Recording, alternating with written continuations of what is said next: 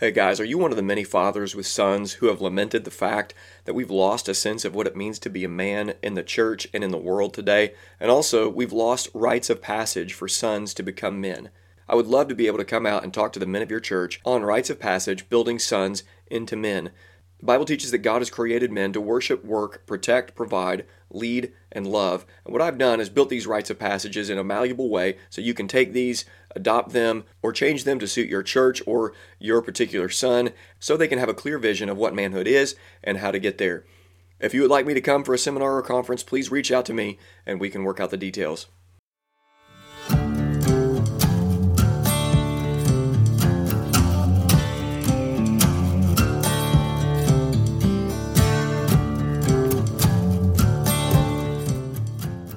Welcome to the Shepherd's Crook Podcast. This ministry exists to provide coaching, resources, and events for pastors and church members. My name is Jared Sparks. Join me as I talk pastoral ministry, applied theology like manhood and womanhood, political theology, and cultural analysis with a little bit of hunting and fishing thrown in. I'm a husband, a father, and a pastor, and I'm here to remind you of the chief pastor and our King, Jesus.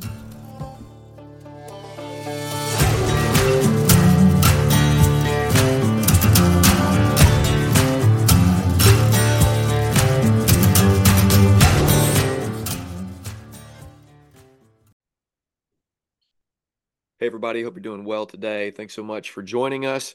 Want to remind you of a couple things before we get going. Sons and Slaves podcast. If you've not yet discovered that, we have that going on with my sons. And what we're talking about is a book called Boyhood and Beyond. And the whole process of the Sons and Slaves is just raising sons into men and a part of that is going through good books like we're going through with Boyhood and Beyond. And we're just taking chapter, chapter by chapter and uh, having conversations about it and uh, just having a really good time. Would love for you to check out the Sons and Slaves podcast. And also, just want to remind you about Fruitful and Fearless. Fruitful and Fearless is going really well. It's been a little bit hit or miss when Jordan's getting an episode out. But if you have your wife or your uh, ladies from your church that need some good content, then would love for you to pass that information along. Jordan's doing a great job with Fruitful and Fearless as that continues to to go. And if you want to be a part of the membership, you heard it in the ad, but would love for you to have uh, an opportunity to get the, the newsletter once a month and all the stuff that comes with membership. If you want in on that, just let me know.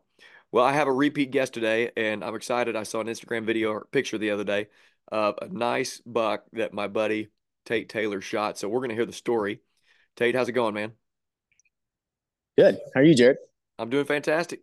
Well, we go ahead and pray and can't wait to hear all about it. And I'm going to tell a couple stories of my hunting season. It wasn't nearly as good as yours from what I could see, but uh, we're going to have fun having a good conversation. Let's pray. Father, we thank you for this time and we ask for blessing upon this conversation. Thank you for the gift that is being able to provide.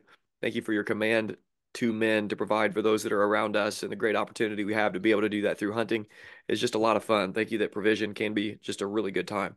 Pray that this would be a fun conversation and uh, thank you that, that, that Tate got to get a, such a nice buck this year and looking forward to hearing the story. Ask for blessing upon it in Jesus name. Amen. Amen. Well, brother, you were on, I don't know, six months ago, eight months ago. I can't remember now. It kind of all runs together, but I would love to hear just about your hunting season and bring us up to speed. If I mean, if you got any does or anything, but we we saw this really nice. I want to know if it's your it was your target buck. You've been watching it, or uh, I'm assuming you got it with your bow. Maybe you got with your gun, but just uh, bring us up to speed about this buck.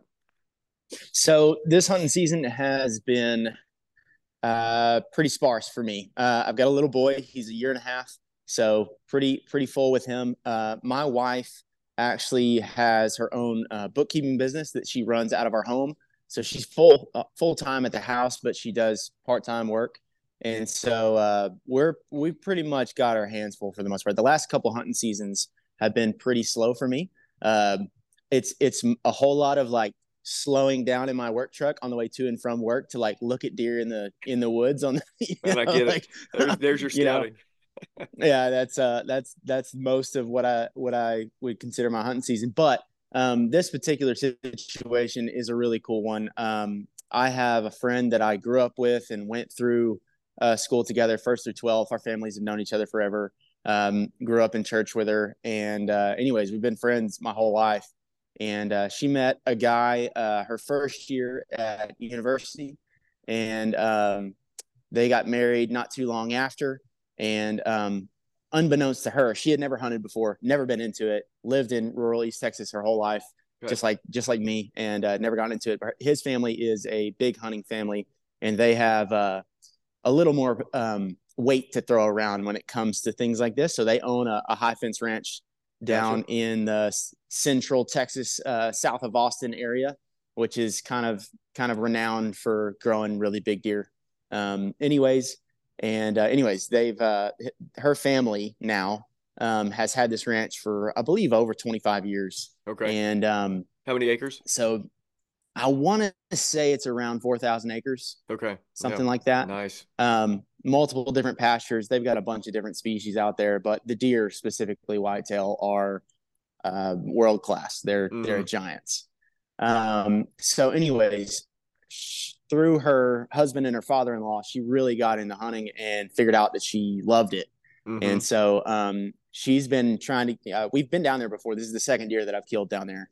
Um, but it's it's hard to kind of work out the schedule, uh, you know, during the holidays and all that good stuff to get down there. This year we were able to do it, and uh, we got to go spend three days with them and hang out. And uh, essentially, what I get to do when I go down there is, and I've been surprised both times and just been super blessed to get to do what we've done. But mm-hmm. I get to go down there and kill stuff that just needs to be kind of gotten rid of. Um, okay. They have state state um, demanded basically like uh, like they have quotas to meet essentially. Okay, gotcha. Um, they have a certain number of deer, certain number of tags that they have to kill, and um, most of the time it's family and friends and you know business partners that kind of thing that get to go down there and, and hunt. Mm-hmm. Um, and then we are like you know way at the back of the train, which we're happy to be included uh-huh. at all, but um, essentially we go down there and we kill what they call cull bucks so bucks that they don't want to stay in their gene pool mm-hmm. um, that have reached a mature age and they, they want to get rid of. Uh, I get to kill those or or spikes or or doe or whatever. Um, this particular trip, uh, we're riding around. It's it's pretty nasty weather in okay. well for us in Texas right now, and uh, it was really foggy, pretty cold. So what you know, like 62, and... 68 degrees and uh, a little bit of rain. yeah. yeah, exactly. No, it was uh it was in the you know like mid 30s, low 40s. okay. And uh and rain and and uh it actually does get cold here uh periodically. It just doesn't last for very long. Okay. Um but uh but yeah, we granted we're we're not real uh we're not real tough about the cold here. Uh we're, we're especially after the summer that we had this past year. Everybody's used to it being 110. So when it gets cold, everybody's freezing to death. But uh-huh. um, we're kind of we're kind of rolling around trying to figure out where we're going to go. Uh, and I was with their ranch manager and then uh, my friend that I mentioned, and um, trying to figure out where we're going to sit, what we're going to look for. And uh, we come across this deer standing 30 yards off the road. And uh, you see them pretty often, but they're still, I mean, they're still deer. Like they yeah, run off. Right. They, they don't stay hanging around, you know. Yeah. Um, and this guy just kind of stood there and we stood there and looked at him. We sat there and looked at him for a little bit. We're looking at him through our binoculars, trying to figure out, you know, what he looks like and how old we think he is, trying to age him, all that good stuff. And he's just kind of chilling. And mm-hmm. that's kind of odd. Um, but not not a deer that was on the menu for me, not a deer that I was, you know, gonna be allowed to kill. Mm-hmm. And uh qu- quite a bit too big. And okay. um so anyways, we we pull off and the deer never moves. And this ranch manager is like the wheels start turning. You can see it. And I'm watching him and he's like, that just seems weird to me. Like, anyways, he he pulls a U-turn and we we turn around and he kind of noses his truck in close to this deer. And we're looking at it and he could tell that it's not standing with its full weight on both of its feet. Okay. It kind of spooks. And when it runs off, we can see that its front shoulder is is pretty tore up and it's not putting any weight on that okay. front leg. Gotcha So it's injured injured pretty badly, not able to run well, and um, they're tough. I mean, this deer oh, was. Oh heck yeah, yeah. This deer in particular was just obnoxiously tough. Um, but he he's not about to go down on his own. Mm-hmm. Um, but they don't want there. We have massive coyote issues, which I, am sure most people in North America do. But yeah, um, you know, if if you leave him there, something's gonna get him, and it's not gonna be the people who you know have taken care of the property and are there to harvest these deer. So mm-hmm. um, you're kind of you're kind of letting this this resource fall away. No one gets to eat the meat. Mm-hmm. Um, you don't get to yeah. keep the antlers, all that good stuff. So this turns from a hey, that's a really cool deer that I could never have the opportunity to shoot to like people are turning and looking at me like, you think you can get a good shot on him? So wait, you got a gun? You get now? You got your gun or you got a bow out there? Yeah, we had rifles. Um, okay. Uh, I would love to get to the point where I am trusted enough mm-hmm. to to hunt with my bow on this property, um, mm-hmm. but we're not quite there yet. So okay, gotcha. maybe someday. Yeah. Um, but yeah, we're we're uh, I had a I had a 308, and uh, so I jump out of the truck and I'm trying to get a good shot on this thing. He's standing right at the brush line. Uh, it's real thick cedar brush down there. They don't get very tall. They'll get mm-hmm. like 10 or 15 feet tall, but okay. it's just thick. And so he runs off about 60 yards away and is and is quartered away hard. Um, I can see his right his right side just barely and I'm like leaning on this guy's flatbed with my rifle trying to trying to get a good shot, you know, and like awkward position, everything's wet and uh and obviously I for people who haven't hunted not everyone's this way, but for me, like buck fever is a real thing. Oh heck yeah, dude! That's that when it goes from, gosh, like you go from sitting there cool as a cucumber, looking at this deer who is a giant, like you know, in my book. Um, mm-hmm. I'm going, wow, like that's really impressive, and like, but it's not nerve wracking to sit there and look at it. But as soon as somebody goes, you think you can take a good shot on him, like all of a sudden you're just like shaking, you know. yeah. like, yeah. Oh no, oh no, oh no. And so, anyways, I'm trying to keep my composure. And uh anyways, uh made a shot. He bucked and uh kicked real high with his back feet. Um for sure it looked like I hit him. And uh so we kind of piled the truck. And all of this happens in like a matter of two minutes, you know. Okay. Gotcha. We go from like trying to figure out what we're going to do for the next couple of days to like shooting at a deer that I never thought I would have a chance to shoot at. Mm-hmm. and so it was like very quick turnaround. And I'm like, you know, adrenaline dump. And I'm like, you know, taking deep breaths, like trying to figure out exactly what just happened. Yeah. And um, so, anyways, uh, my friend is like, all right, how long do we have to wait to go like look for this thing? And I'm like, man, like I feel like maybe we should wait a little bit. But mm-hmm. ranch manager's with us. He's been doing this for a long time. He's an older gentleman and uh, been doing this his whole life. And so I'm like, man, I'm going to defer to your judgment on, mm-hmm. you know, right. what do you want to do?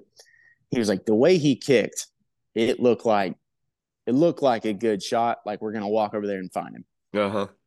And so, uh, anyways, we walk over to this spot. We find blood immediately, and uh, we try. We start tracking him through the brush um, and pop out into a clearing maybe 40 yards later, and he's bedded down in that clearing. Okay. Um, apparently, the the wound to his shoulder was bad enough where he just didn't want to move much. Okay. He was he was comfortable in that area. He just got out of our sight and then laid down. Uh huh. Um, right. And so he laid down in some really tall switchgrass, and so we can see like neck up you know, and he's looking at us, but it's gonna be hard to take another shot. And now it's freestanding. So uh-huh. I'm just standing. We, we, we, didn't have sticks. Um, just a freestanding shot with his rifle. Long story short, I I didn't make a good shot. Uh, the second shot it was a little low, mm-hmm. and so I hit I hit right underneath him. I was trying to to punch one through the grass and and go ahead and take him out, and uh, didn't make a good shot, which is mm-hmm. my fault. And I then I beat myself up for 24 hours about it. But yeah, right. He jumps up and run off, and we chase him, and uh, he got away from us, and we saw where he he he hit a fence line and went down it. And down okay. there, they they always clear all the fence lines by, you know, 30 yards on each side, just so you have a, a place to drive. Mm-hmm. So he hits this fence line. He's running down it. We see where he goes, but it's really foggy. It's still kind of raining a little bit. And uh, he had picked up another deer that we definitely couldn't take a shot down there without mm-hmm. risking um, hitting this other deer. So uh, we decided to back off at that point, and uh, we ended up going and riding around and doing some other stuff, looking at some other things. Which I wish I could like put photos on the screen right now because these deer are giants. Yeah, like big. just hold, huge. Hold that thought real quick because I bet they look like this. So same kind of thing in our area, about 45 minutes from us. I want you to look at this if you can see on the screen here. Like this is yes. called Samson's Mountain, and they've got typical and non-typical whitetail yes. and elk that are just, I mean, mind-blowingly huge. Yes, and I'm talking 300 pound deer with, you know, 215 inch, you know, rack. Yeah. I mean, just unbelievable. So Yes. if it's anything like this, I can imagine. Yes. There's stuff like that walking around pretty commonly. Like you can you can go see one of those without too much effort. Um now there's there's still plenty of just normal whitetail deer walking around out there, but there's some giants. Right. Right. And so you, you're trying to be real careful. Those are extremely valuable. Um, and so, uh, anyways, we backed off and waited till the next morning. Um, go out at first light, pick up blood, and following 30 yards into the brush, we saw where he laid down and uh, pool of blood. He's bleeding pretty good. We still don't know where exactly I hit him, um, but Mhm. seemed like a, a decent shot. Okay. And so we're expecting to find him pretty quickly. And from what we could tell, something had spooked him in the middle of the night and he had Mhm. jumped up and was hurting pretty bad and basically kicking stuff. And like there's the, all the ground's just messed up Okay. and it rained the, the night before. So you could tell very distinctly between fresh stuff and not Yeah. fresh stuff. Gotcha. Okay. And uh, so, anyways, he kicked a bunch of stuff around, but that blood trail just goes cold. Oh, 20 man. feet from from where he jumped up, no more blood. Can't And find for, him. for those that don't know, 4,000 acres, that's enough property that you could Yeah. lose this deer. oh, for yeah, no doubt. You could you could lose this deer in in 200 acres Yeah, easy. I mean, they you, you you'll see in this in the in the progress of the story the way these especially mature bucks like that the way they act is um all the old timers just say they're they're like ghosts Hmm. and they they really do have some very reclusive tendencies like when Mhm. things get tense they retreat into really thick areas and then just don't move Yeah. they right. will literally they'll sit like a statue for hours and hours and hours and not flinch Mhm. um, in order to just not be detected. And so this guy did some similar stuff to that. Um, so we looked for two, two and a half hours that morning, scoured this entire ridge where he had bedded down, looked all over the place, looking for sign, looking for tracks, looking for blood, looking for anything. And, and you're nervous. I'm sure you're nervous like crazy Oh. this whole time. this at, at this point, like the next morning, it's high, like high tensions the night before, but still hopeful. Like good blood.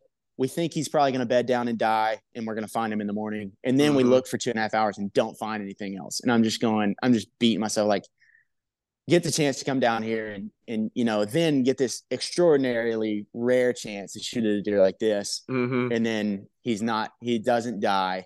Um and you know just you're just going what in the world? Like where did that shot hit him? Like where's this deer? We're probably never going to see him again. Hmm and uh anyways the ranch manager's wife who also works out there um here's while we're took a break from looking and uh, i'm like we're going to be here for three days. I'll just look for this deer for three days. Like i don't i'm not going to do something else. Like i'm not going to go shoot something else. I would much rather i'll walk around i'll i'll walk hmm you know however many hours until you know it's time for me to leave. I'd rather do that than you know try to shoot something else. And so uh like i said ranch manager's wife goes out and is like well just tell me where it happened and i'll just go you know poke around like fresh set of eyes hmm she i don't know how she found what she found but nowhere close to where we were like quarter of a mile away in some super thick brush across a ravine finds where he bedded down the next time Oh my gosh. like almost stepped on it and she's like i think i found it has to be him like there's not something else out here bleeding like Yeah. that Yeah, Right. Yeah.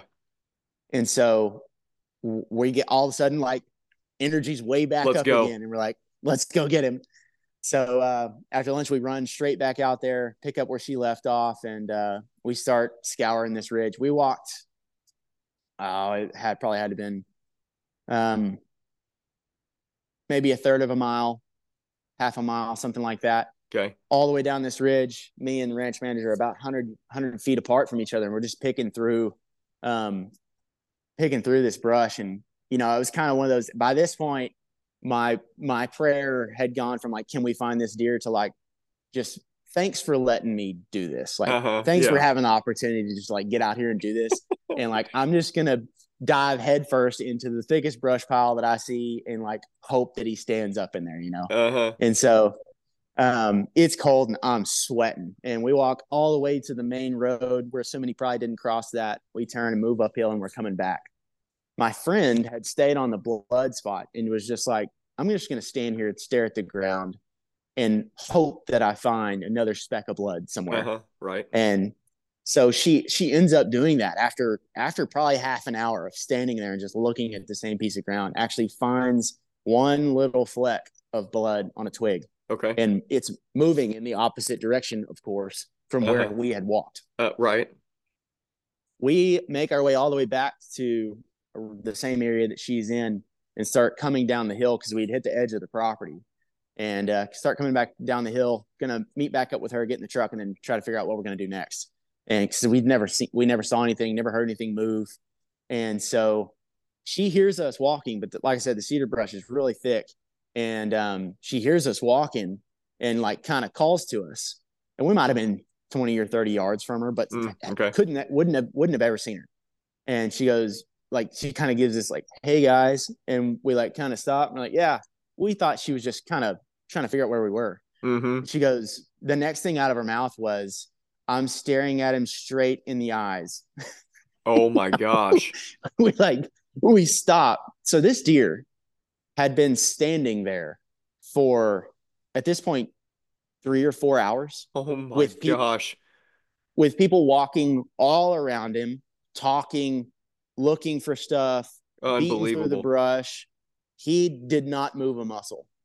She had moved, she said less than less than 30 or 40 feet from where we had started with that blood spot that the ranch manager's wife had found. Oh He's gosh, standing that close.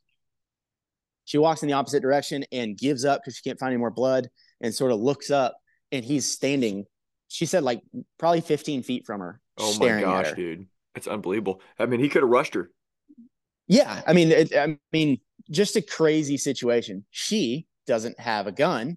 Uh, me and the ranch manager have our rifles, but she's she's holding shooting sticks just in case we get into a situation like the day before. Mm-hmm. And so she just stands there and just stares at this deer, like staring contest. For she said it felt like forever, but it was probably only you know four or five minutes, and then Uh-huh. heard us coming. When we stop after she calls to us, the deer is standing between her and us. And so now we're in this predicament where like we can't take a shot because Oh my gosh. She's right she's on the behind. back. She's right behind the deer. So we're trying to figure out how to do this safely without the deer getting away again.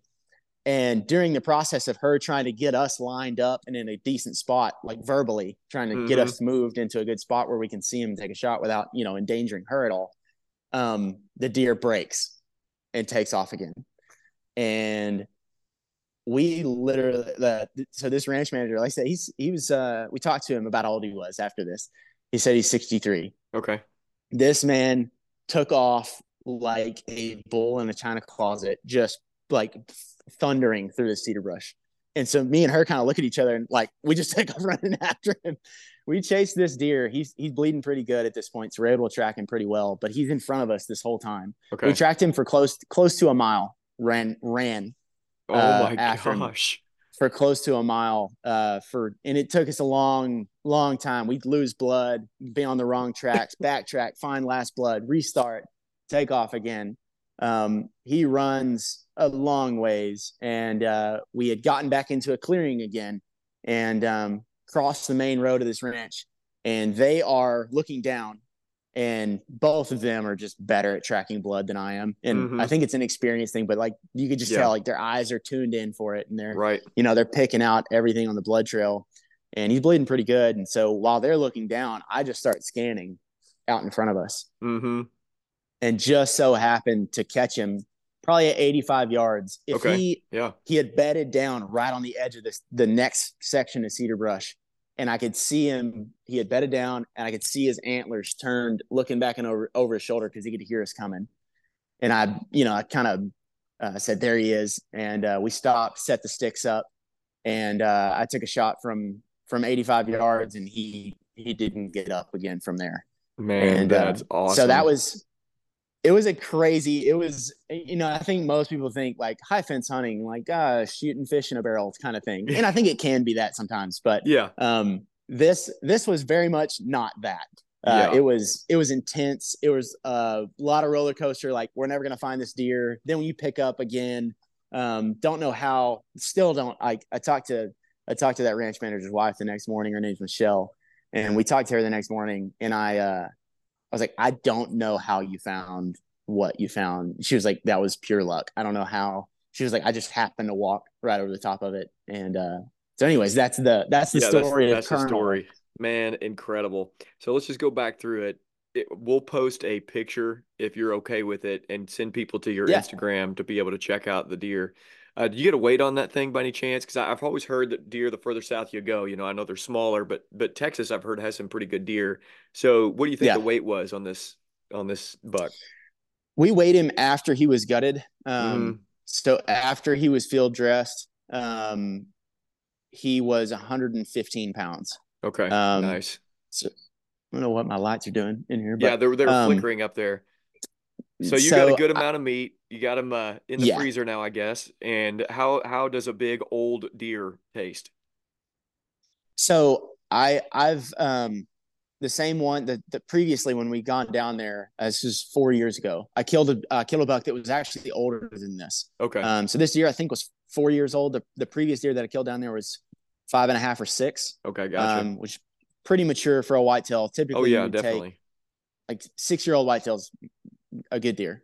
Yeah. Um, they have a practice of letting a deer hang in mm-hmm. a cooler for a few days. Yep. And if if the meat is dry aged like that, especially on the carcass, um, mm-hmm. so you still have the the the what's happening with a breakdown of bones and marrow and all that stuff is happening with the meat.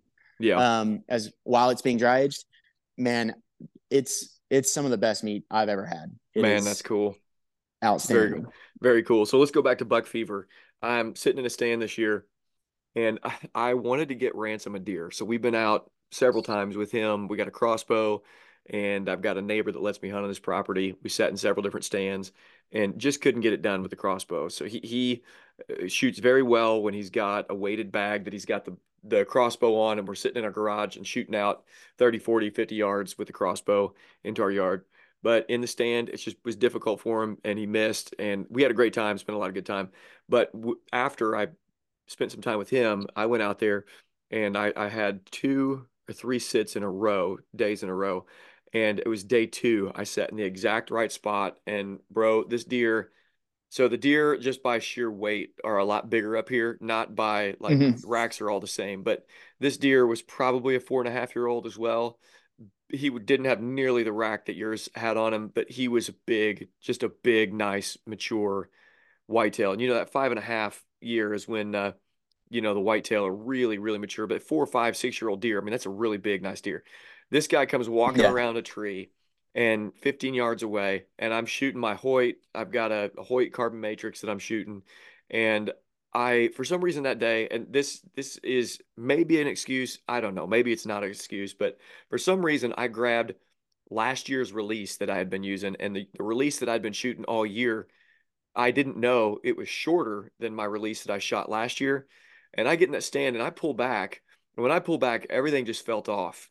Long story short, it still shouldn't have messed up. I just missed, dude. Like I missed from like an absolute chip shot on the nicest deer that I've ever seen in my life.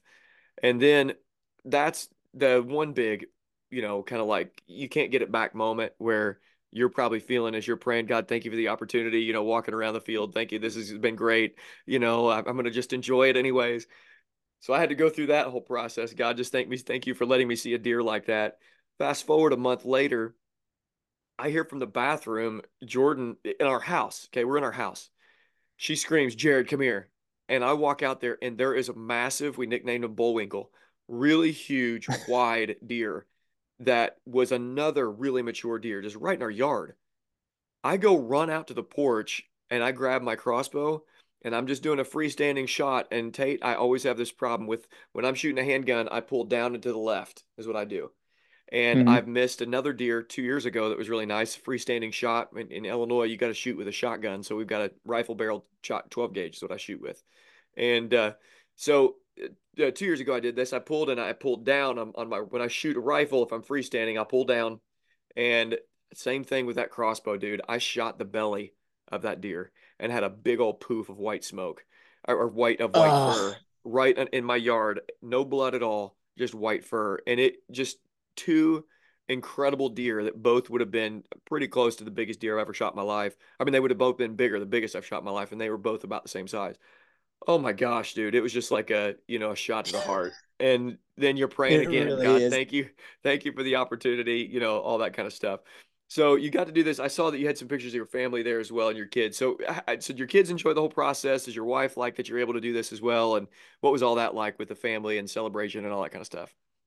Yeah, absolutely. I I love telling her stories like that. Where uh, there's I have plenty of those. Where uh, a couple of years ago, I I had a morning sit where I was trying to kill a spike uh, or a doe, and I think I took shots on two or three different deer before I finally was like, "What am I doing?" and like just missing stuff with my Uh-huh. bow, and I finally I think I finally just got angry enough where the next one that walked out, I just center punched. But it Mhm. was like it was just because I was so I was so angry from the previous shots, and you're just Uh-huh. like, why? Why can I not like I can sit and shoot a target at 40 yards all day in my yard? Yeah, it's no big deal. Right. As soon as an a real animal walks out, you you act it's like you've never done this before. Dude, dude, that's exactly what it was like. And you know what I think happened when I was pulling back on that that first deer? I'm thinking that I had like a couple vibration things that that dangle on the string and that like keep the uh, you know the bow shooting really silent. like And dampeners. yeah, like dampeners. And one of them had a hook on it and it was really far, really low. And I think I was so off that I might have been instead of you looking through my peep sight, I think I might have even have been like I was just so disoriented that I, I I'm trying to run through all the scenarios. You know, when you make when you make a mistake out in the out in the woods, you're trying to figure out what what did I do wrong? What how did I miss? How did like what was what factor? And I just it was just a bad. It was just for me. It was just a bad shot. But I'm Yeah. glad you got the deer, and you know I'm I'm glad to hear the story. It's just fun hearing hunting stories like that. So you said it's a once in a lifetime. So do you have an open? Are you, you plan on going back there one day? Because I know that you have these Yeah. opportunities that you have on your family's property to hunt every year. Uh, and I know how it is with with family. There's different life, you know, it's life stages where you can't really hunt as much as you'd like. But uh, Yeah. so you going back, or is this kind of a, a one and done thing? I know you did a few years ago. No, we we love going down there, and uh, they're good friends of ours. They're they're really solid Christians. We have some of the most uh, frank, honest conversations of theologically with this particular couple uh, of of really some some almost any of our friends. Um, they're really really interesting people, and un- unfortunately, they don't really live really close to us. They live in Austin, Mhm. um, but they're we actually my wife and I are actually um, um, filling out uh, surveys for them, like questionnaires because they're wanting to send their little boy to a, a classical Christian education Oh, school there in there in Austin. So uh, really cool stuff. Um, no, we'll definitely be back down there, even if it's just to go down there and like help people clean deer that they kill or something. I would. Yeah, the place is just the place is just really really cool. But to, to answer your previous question, I kind of got distracted. But um, my family loves it. Uh, Yeah. My little girl, me and her watch hunting shows. When it's me and her, we watch the the gritty. We might have, talked about this on the previous podcast that I was with you. Um, but we watch the gritty hunting shows, and Uh-huh. she wants. She's like, "Daddy, I want a bow for my birthday this year." Uh, So awesome. she'll be she'll be five in April. So I think she's gonna get a bow and some arrows. Um, and she uh she wants to kill a bear. Like she Oh, she's she's all about it. And uh yeah, my, my little boy is not quite to the age where he can fully understand what's going on just yet, but hmm he's like that's a big animal laying there like really wanted to touch it. You know, we got that was the cool. If you see the picture on my Instagram, if you go look at it, um, that's maybe one of my favorite pictures now. Like all of us, we got to bring yeah. it, bring it back to the house and bring them out and show them the deer. And they were they were really fired up to see it. And then they they got to hang out for uh, the whole cleaning process and everything too. My daughter's asking questions the whole time. And Mhm. then uh, if you've never done it, um, if you don't center punch a deer in the heart, um, heart meat is outstanding. Uh, I know the whole organ meat thing has gotten really big here lately, where people are Mhm. getting back into eating liver and heart and that kind of thing. Um, deer heart, if you just sear it in butter and like salt and pepper, uh, and don't cook it too much, is outstanding. Yeah, I saw the picture. You had steak and eggs the next day, I think it was, or uh, heart and eggs or whatever. It was really, really looked really good. it was it was excellent. So um, yeah, we're we're trying to inculcate them with as much of this like here's where our food comes from like this is what like Good. this is what it takes to put stuff on the table for us to eat like Very um, cool. she, Very my daughter knows where steaks come from. So yeah, that's a good thing. Well, guys, this has been a lot of fun. I hope you've enjoyed listening in to Tate talk about his story and, and getting this deer and get stories like this. You know, have have stories to tell your kids and grandkids about chasing a deer and you know finally finding it and God answering prayers and and all of that. It's always a good thing to be able to tell people stories like that and and fun for everybody that gets to listen in and appreciate it. Now, uh, I'll have to let you know, Tate. Uh, right in front of me, I've got a bear rug and it's a bear I shot in Minnesota a few years ago and got to eat, and uh, it was pretty. It was a pretty fun trip. So if you ever get to go bear hunting, you definitely would, have to do it. And we'll we'll make sure, and I'll try to put the I'll put the Instagram link. And if you and the outfitter down there is okay, if there's any big game hunters or any anybody that's down and, and want to do some hunting down in Texas, I'll put a link and all that kind of stuff in the show notes as well. So anything else, man, before we get out get off here? thanks for for having me on. Thanks for letting me tell the story. It uh it kind of it'll help me too. I'll be able to take this and sh- and and show my boy someday too. So yeah. I look forward to things like that.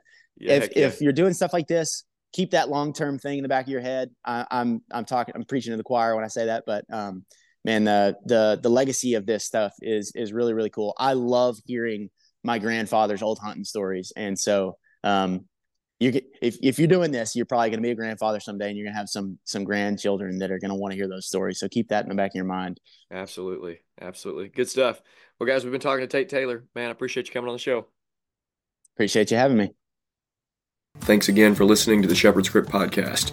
For more information, you can go to theshepherdscrook.co. Please consider leaving a rating or review on iTunes. And if you want to become a member of the Shepherd's Crook, please message me and we'll get you on the list. We hope you have a great rest of your day.